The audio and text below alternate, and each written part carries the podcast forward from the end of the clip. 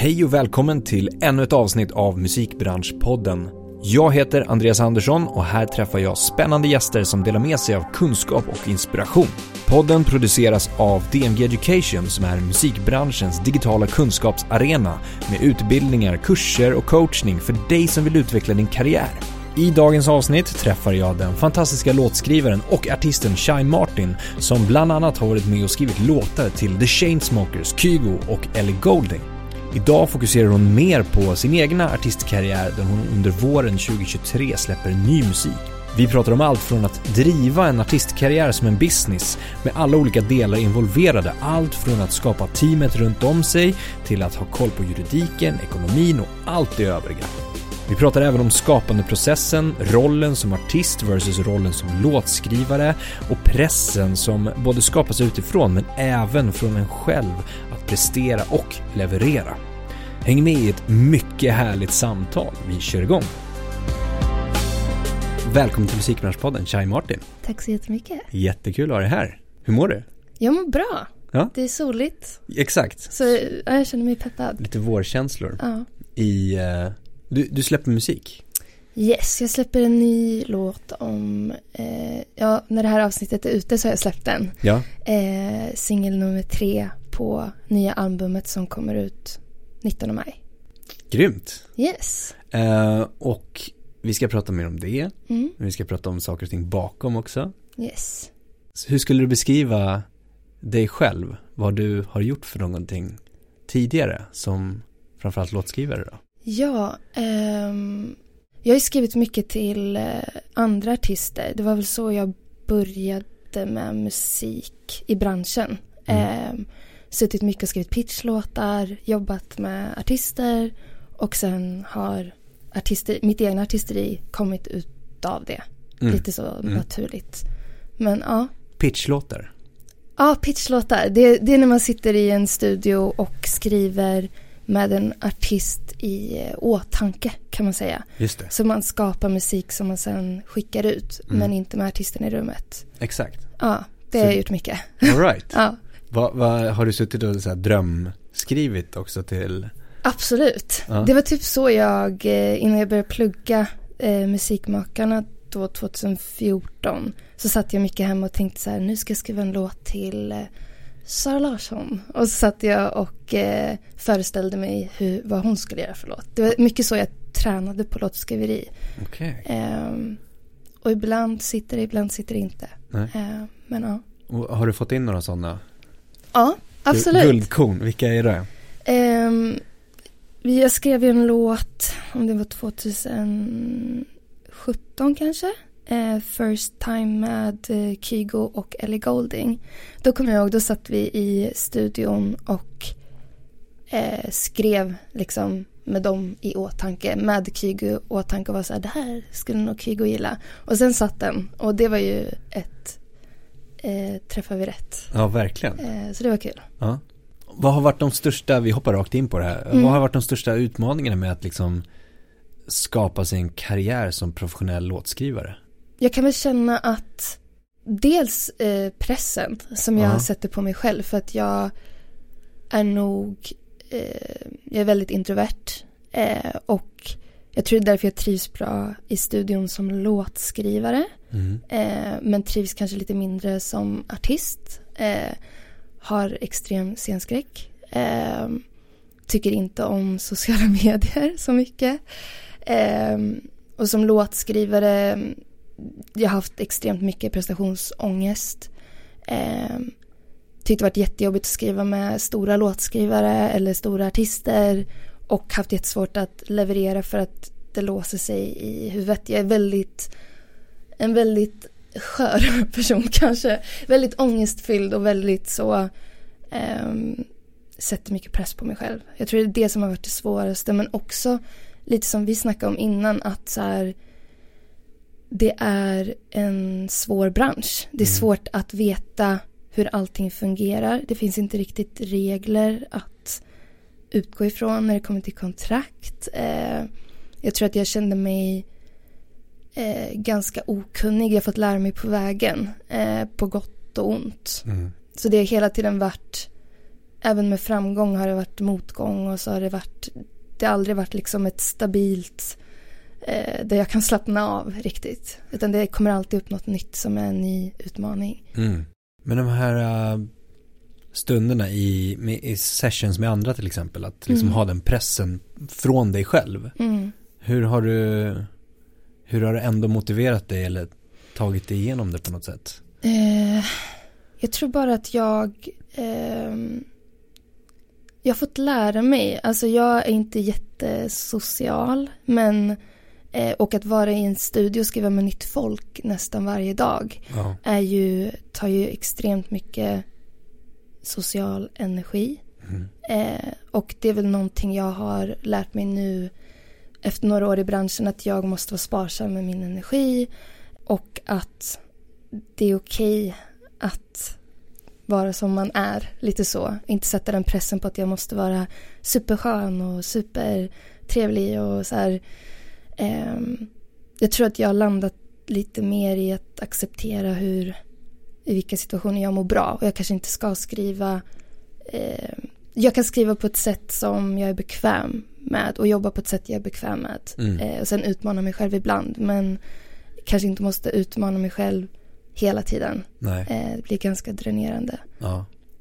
Har du haft, i de stunderna också då, har du haft mer alltså, här, tvivel på dig själv? Varför sitter jag här? 100 procent. Ja. Varenda gång jag är i en studio.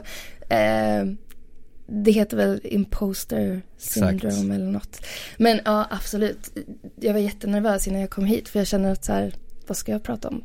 Eh, alltså verkligen hela tiden. Som artist som du pratar om, alltså Mm. du, du har ju varit som låtskrivare är man ju mer bakgrunden. Du behöver inte på samma sätt Ja. liksom branda dig själv. Mm. Nej. Men du har ju ändå skapat dig ett namn och ett varumärke som Shai Martin Mm. som låtskrivare. Ja. Hur, hur har det, hur känns det att ha byggt det samtidigt som du känner att du inte vill vara där I spotlight. i spotlight? Det, ehm, jag tror att jag försöker inte tänka på det så mycket. Ehm, jag tänker väldigt sällan på vad jag har gjort och mer på vad jag gör i stunden. Och jag känner, jag tror också därför jag känner att varje gång jag är i en studio att så här, hur skriver man en låt? Mm. Ehm, men jag tror att jag absolut tyckte det varit obekvämt på ett sätt att vara i spotlight. För att jag, Eh, jag tycker det är obekvämt när folk ser en del av en och dömer en utifrån den delen de ser. Eh, och att inte bli påverkad av vad andra tycker och tänker. Eh, och det är ju någonting man får jobba med. Nu är ju inte jag, jag är en offentlig person men eh, jag tror inte många vet vem jag är. Kanske ändå. Eh, vilket är väldigt skönt. Eh, Mm. Mm. tycker jag. Eh, men jag tror att det, det är någonting man får jobba med. Jag har fått jobba med hela tiden. Eh, Men uh, Shai Martin, är det ett sätt att också ja, labla upp? att få distans till det. Ja, typ. att det inte är du som person. Jag tror att jag, jag tänkte mer så förut att jag försökte så här, vem är Shai Martin som artist? Så här, eh, jag försökte förstå typ mer som att det var en karaktär. Ja, Så exakt. gör ju vissa artister, typ The Weeknd, är ju mer en karaktär. Exakt. Men sen tror jag att jag, det har bara varit så onaturligt för mig för jag skriver ju musik som kommer från en personlig plats Mm. och ehm, det har bara blivit mer och mer tydligt för mig själv att det är, Shai Martin är ju jag. Ja. Och ja. det är inte så långt, det är ingen distans emellan där riktigt och att det är okej. Mm. Och att det går att vara artist på så många olika sätt även om man är introvert, även om du inte gillar att spela live, även om det går att hitta sina sätt att vara bekväm tror jag, Ja, idag. exakt. På ett annat sätt.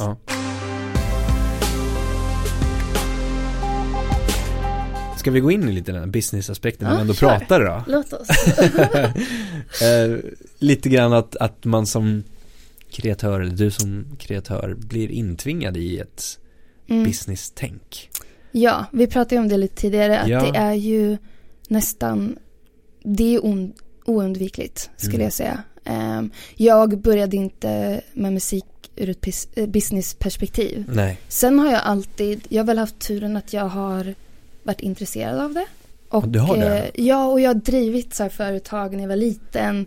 Så jag har alltid tyckt det varit roligt med siffror. Ja. Eh, varit bra på matte. Mm. Ehm, och tyckt att det är kul. Men det är verkligen inte alla som tycker. Och då handlar det ju om, för att ska man släppa musik, du måste, man kan göra mycket själv. Eh, men det blir ju en business som småningom för att det kommer ju komma in pengar. Du måste redovisa pengarna. Du måste ha ett bolag av något slag, en enskild firma eller ett AB. Och ju större du blir som kreatör desto större blir din business och Mm. fler folk måste kopplas på Mm. för att sköta businessen. Mm. Ehm, så att man kommer till en punkt där det blir oundvikligt att det är en business tror jag. Mm. Mm. Ehm, så jag tror att man tjänar mycket på att lära sig om den delen, även om man bara vill skapa. Mm. Eller koppla på folk som kan den delen och hjälper dig och kompletterar dig. Vad skulle du säga är liksom de viktigaste eh, Delarna? Ja, delarna där för din del. För min del, ehm, jag sitter ju på väldigt, jag har ju väldigt många olika hattar så jag ju, jobbar ju både då som låtskrivare och där kommer det ju in eh, som du pratar om, typ collecting society som STIM men också i andra länder. Eh, där har du också kanske ett förlag, Mm. eh, kanske en manager eh, och som artist så kanske ett skivbolag, eh, Sami och det är det också som låtskrivare eller producent. Eh, och det är ju om du spelar då eh, ett instrument på en inspelning. Eh, så det är ju bra att veta om de, där är det ju redan ganska mycket Ja. som kan vara bra att läsa på om. Och det finns ju information men det är ju ingen som kommer bara ge dig den. Nej. Så ehm, det är ju mycket eget ansvar. Och sen eh, när du har de två grejerna eller en av de sakerna måste du ju ha ett eget bolag där pengarna kommer in. Exakt. Att hitta en revisor som hjälper dig med bokföring. Mm. Mm. Ehm, och vad du har, hur det funkar att ha ett bolag, vad det innebär. ehm, vilka rättigheter du har som eh, bolagsägare. Ehm, och bara det är ju ganska mycket. Men sen är jag, har jag även skivbolag. Eh, jobbar även med eh, som regissör när jag gör mina videos och jobbar mycket med det visuella. Och sen så kommer turné på det. Och då har jag bokningsbolag.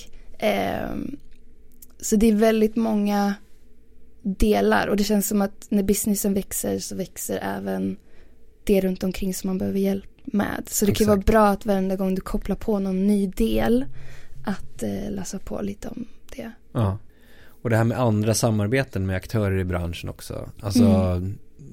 som du var inne på, men koppla på liksom Mm. andra partners eh, i det hela. Att ta beslutet kring att, men, ett management till exempel. Mm.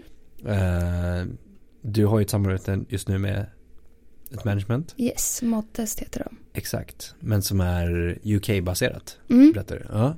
Ja, alltså det är egentligen inte um, superstor skillnad att de är från UK men det, då ser ju deras kontrakt kanske lite annorlunda ut. Det känns som att musikbranschen det finns ju inte riktigt en standard i kontrakt och sånt. Nej. Egentligen. Kontrakt kan ju se ut hur som helst men det känns som att eh, vad som finns i kontrakten Mm. Ehm, kanske ser ut lite liknande i Sverige men ser väldigt annorlunda ut i UK eller väldigt annorlunda ut i LA. Speciellt om du jobbar med en manager. Vad som, hur många procent eller vad de tar procent på. Mm. Eh, det har jag väl lärt mig nu.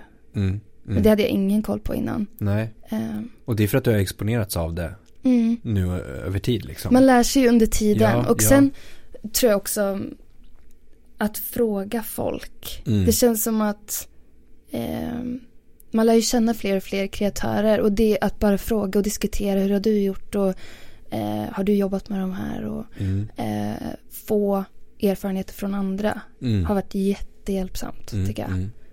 Men det där är ju jättebra erfarenhet också och eh, inte så här, ja en manager tar i standard 20% Mm. punkt. Ja men Ja, som du sa, på vad då?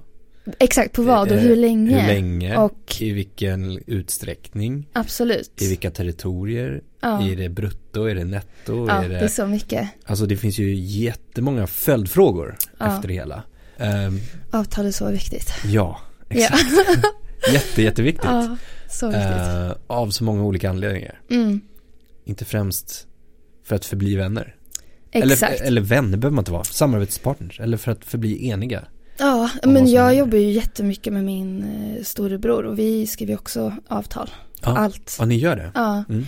och jag, vi snackade lite om det innan, Mm. men jag tror att kontrakt kan låta väldigt skrämmande. Jag tyckte det i alla fall när jag kom in i branschen och var så här, om jag lägger fram ett kontrakt eller frågar om splits, alltså vem som får vad på en låt i studion, Mm. att det kan kännas som att jag inte litar på dem och det känns som en ful grej att inte lita på folk. Lite girigt nästan. Ja, Ja. Ja, men så tror jag att jag upplevde det och sen nu när jag har fått erfarenheter av dåliga erfarenheter av att jag inte haft kontrakt på plats ehm, så har jag väl insett att lägga fram ett kontrakt är snarare en gest att det här är för att vi ska kunna lita på varandra. Jag vill lita på dig. Jag Mm. vill ha ett längre samarbete med dig. Därför vill jag att vi inte ska ha några oklarheter. Mm. Ehm, jag tycker det är jätteviktigt. Mm.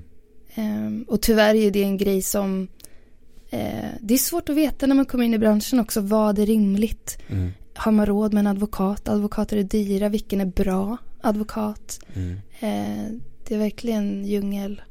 Och som du sa, nätverket av andra kreatörer eller låtskrivare kanske man inte har heller då. Nej. Att stämma av med att så här, har du, har, har du fått det här eller är Därför det här tycker rimligt? jag man ska vänta med kontrakt alltså. Eh, så länge man typ kan. Mm. Eh, och lära känna folk och få information från olika och kunna jämföra och kunna fråga om folk har erfarenheter kring det här bolaget eller den här personen eller eh, väldigt viktigt. Mm, mm. Jag tänkte på en annan sak som du nämnde förut eh, kopplat till avtal var det här med eh, rätten till att släppa musiken. Mm. Eh, från till exempel en studiosession där du berättade att ja, men du hade varit med om det ganska nyligen. Ja, vi pratar om TikTok Ja, eh, och hur branschen ändras. ja Eh, precis. Ja, nej men, nej, men Berätta eh, situationen. Ja, eh, det är ju ganska vanligt nu. Eh, det har blivit en konversation i branschen bland många musikkompisar. Där ett väldigt vanligt fenomen, I guess, är att man sitter i studion, skriver en låt med en artist och sen är den ute på TikTok. Eh, och det är ju, det har blivit en vanlig grej att artister testar låtar, lägger ut dem på sociala medier Mm. ser vilken låt som går bäst och sen släpper den. Eh, och det är ju väldigt konstigt. Eh, för att det finns inga kontrakt eh, med låtskrivarna och producenterna. Det är ingen som har fått betalt och kanske inte får betalt om låten inte kommer ut. För ni kanske inte ens har pratat om splits eller procent heller. Exakt, så låten blir ju offentliggjord. Exakt. Men eh, det finns inga avtal på plats. Nej. Och om artisten väljer att inte släppa låten så går den inte skicka till någon annan för då är den offentliggjord. Precis. Så det här tror jag kommer bli, det har redan blivit en stor snackis.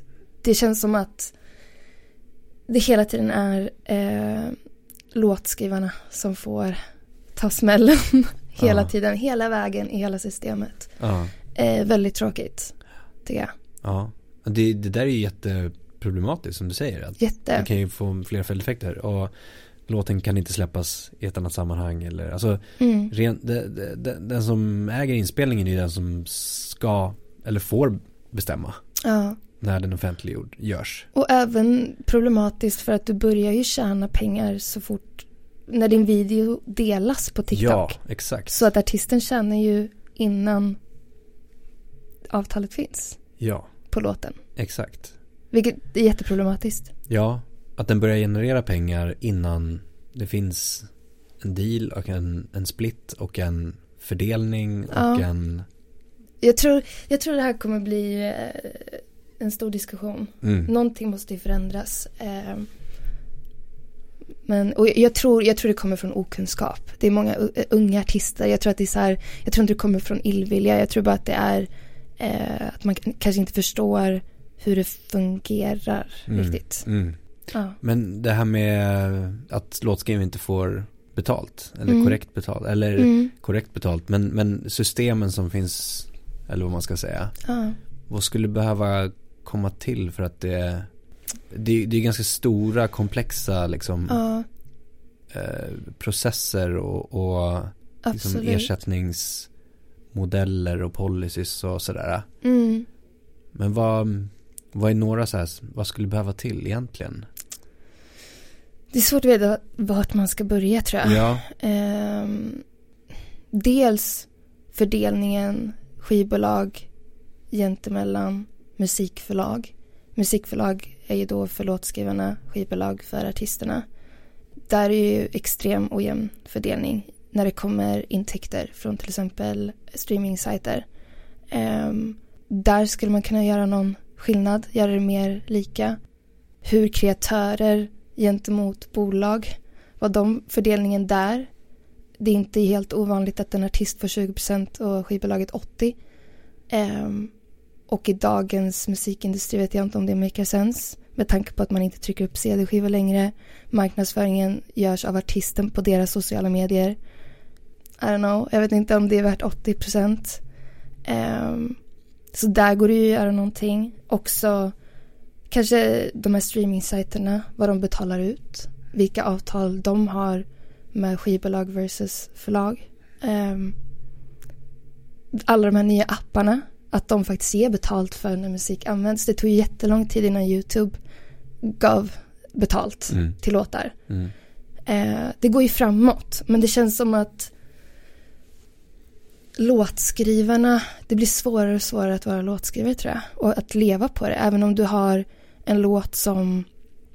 Jag sitter ju på båda liksom, jag har ju sett i intäkter vad jag får som artist vs låtskrivare. mm. Och det krävs ju, På samma liksom ja, låt kan man säga. ja. Ja.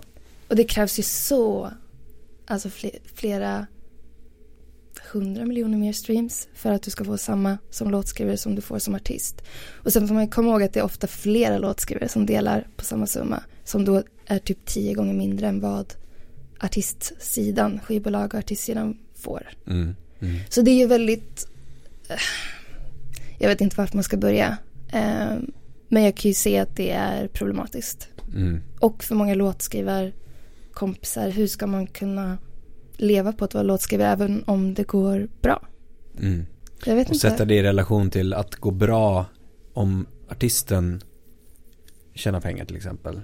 Mm. Alltså, Mm. eh, för man kan ju säga så här, men Precis. jag har streamat några miljoner gånger men jag känner, jag kan inte livnära mig på det. Men, Ja. och, och det är ingen, jag, jag har sagt det förut, det kanske är slarvigt sagt men det är ingen rättighet att tjäna pengar för att man skriver musik. Nej. Men om en annan part tjänar pengar på den skrivna musiken Exakt.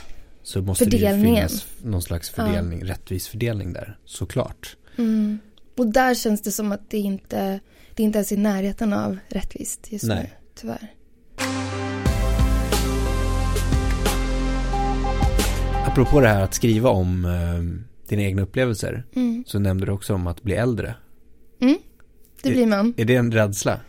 Um, till och från. Jag, jag, jag gillar mig själv mer ju äldre jag blir. Jag tycker att jag samlar på mig kunskap, eh, erfarenheter. Det känns som att jag lär mig mer om mig själv. Vilket är positiva grejer med att bli äldre. Mm. Um, sen är det såklart, ibland känner jag stress eh, inom mitt yrke att bli äldre. Till och från.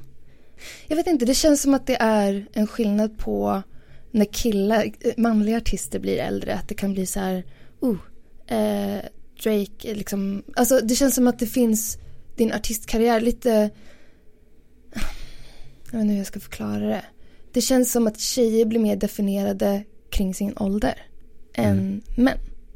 Alltså, idag kan ju vem som helst släppa musik och det kan gå bra och det spelar ingen roll hur gammal du är. Du kan hålla på med musik i hela ditt liv. Men jag tror att det finns, ibland blir det en stress. Mm. Sen så vet jag att det inte finns egentligen jättemycket logik i det. Ehm, Nej men jag förstår tanken just där med Och jag har hört det förut också.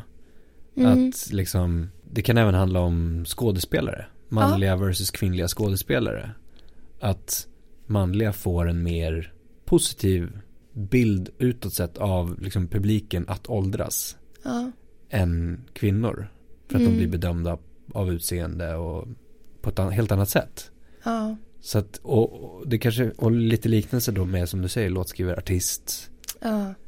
Man hör ju i- inte på musiken hur någon, gammal någon är som nej, gör nej, den. nej, nej, exakt. Eh, det är nog mer liksom, det är väl skönhetsindustrin, Mm. tänker jag. Ja. Eh, och att det historiskt sett har varit, eh, jag tror att det kanske var mer svårt, ju, alltså tidigare, när skivbolagen var gatekeepers och så här, det här är en popstjärna. ja, exakt. Nu idag kan ju vem som helst släppa musik, så egentligen är det ju inte ett så stort problem. Jag tror att det kommer bli mindre och mindre fokus på det. Mm, mm. Eh, ålder, Mm. liksom.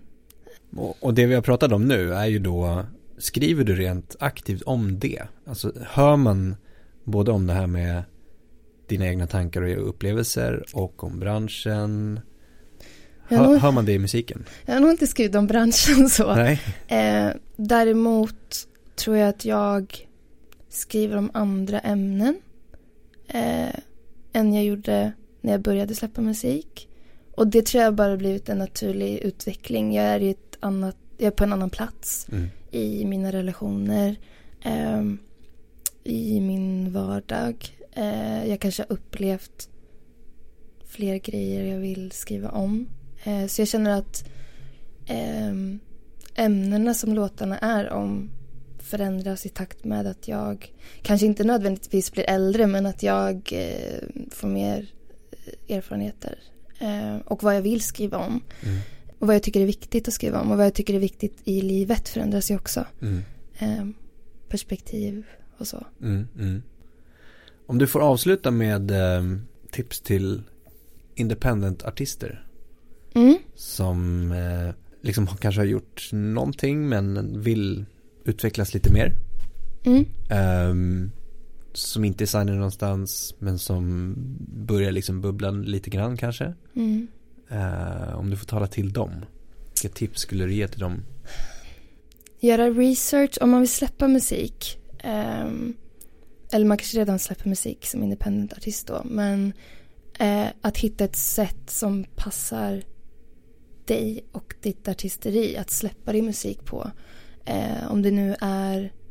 Idag måste man inte signa till ett skivbolag. Eh, du måste inte licensiera din musik. Eh, du kan göra allt själv. Eh, men hitta ett sätt som passar dig och eh, ha is i magen. Och jag skulle säga ett till tips är att eh, inte låta någon forma din konst. Eh, ur ett branschperspektiv.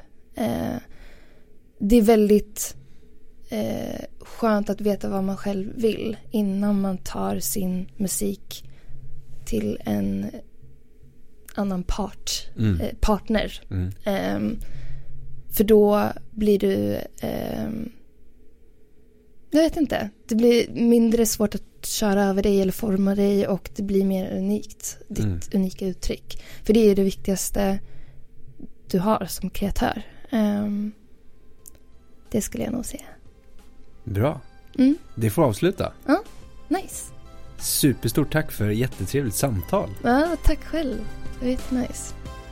Jättestort tack för att du har lyssnat på podden idag. Det uppskattas verkligen. Kom ihåg att följa, stjärnmarkera, gilla, dela, kommentera för att hjälpa till att sprida kunskapen i musikbranschen. Vi vill också jättegärna höra från dig. Vilka utmaningar står du inför? Vad tycker du är svårt? Vad tycker du är lätt? Vad vill du höra? Vad vill du veta? Vad vill du lära dig? Hör av dig till oss på info at dmgeducation.se. Tack för idag och ha en fortsatt härlig dag.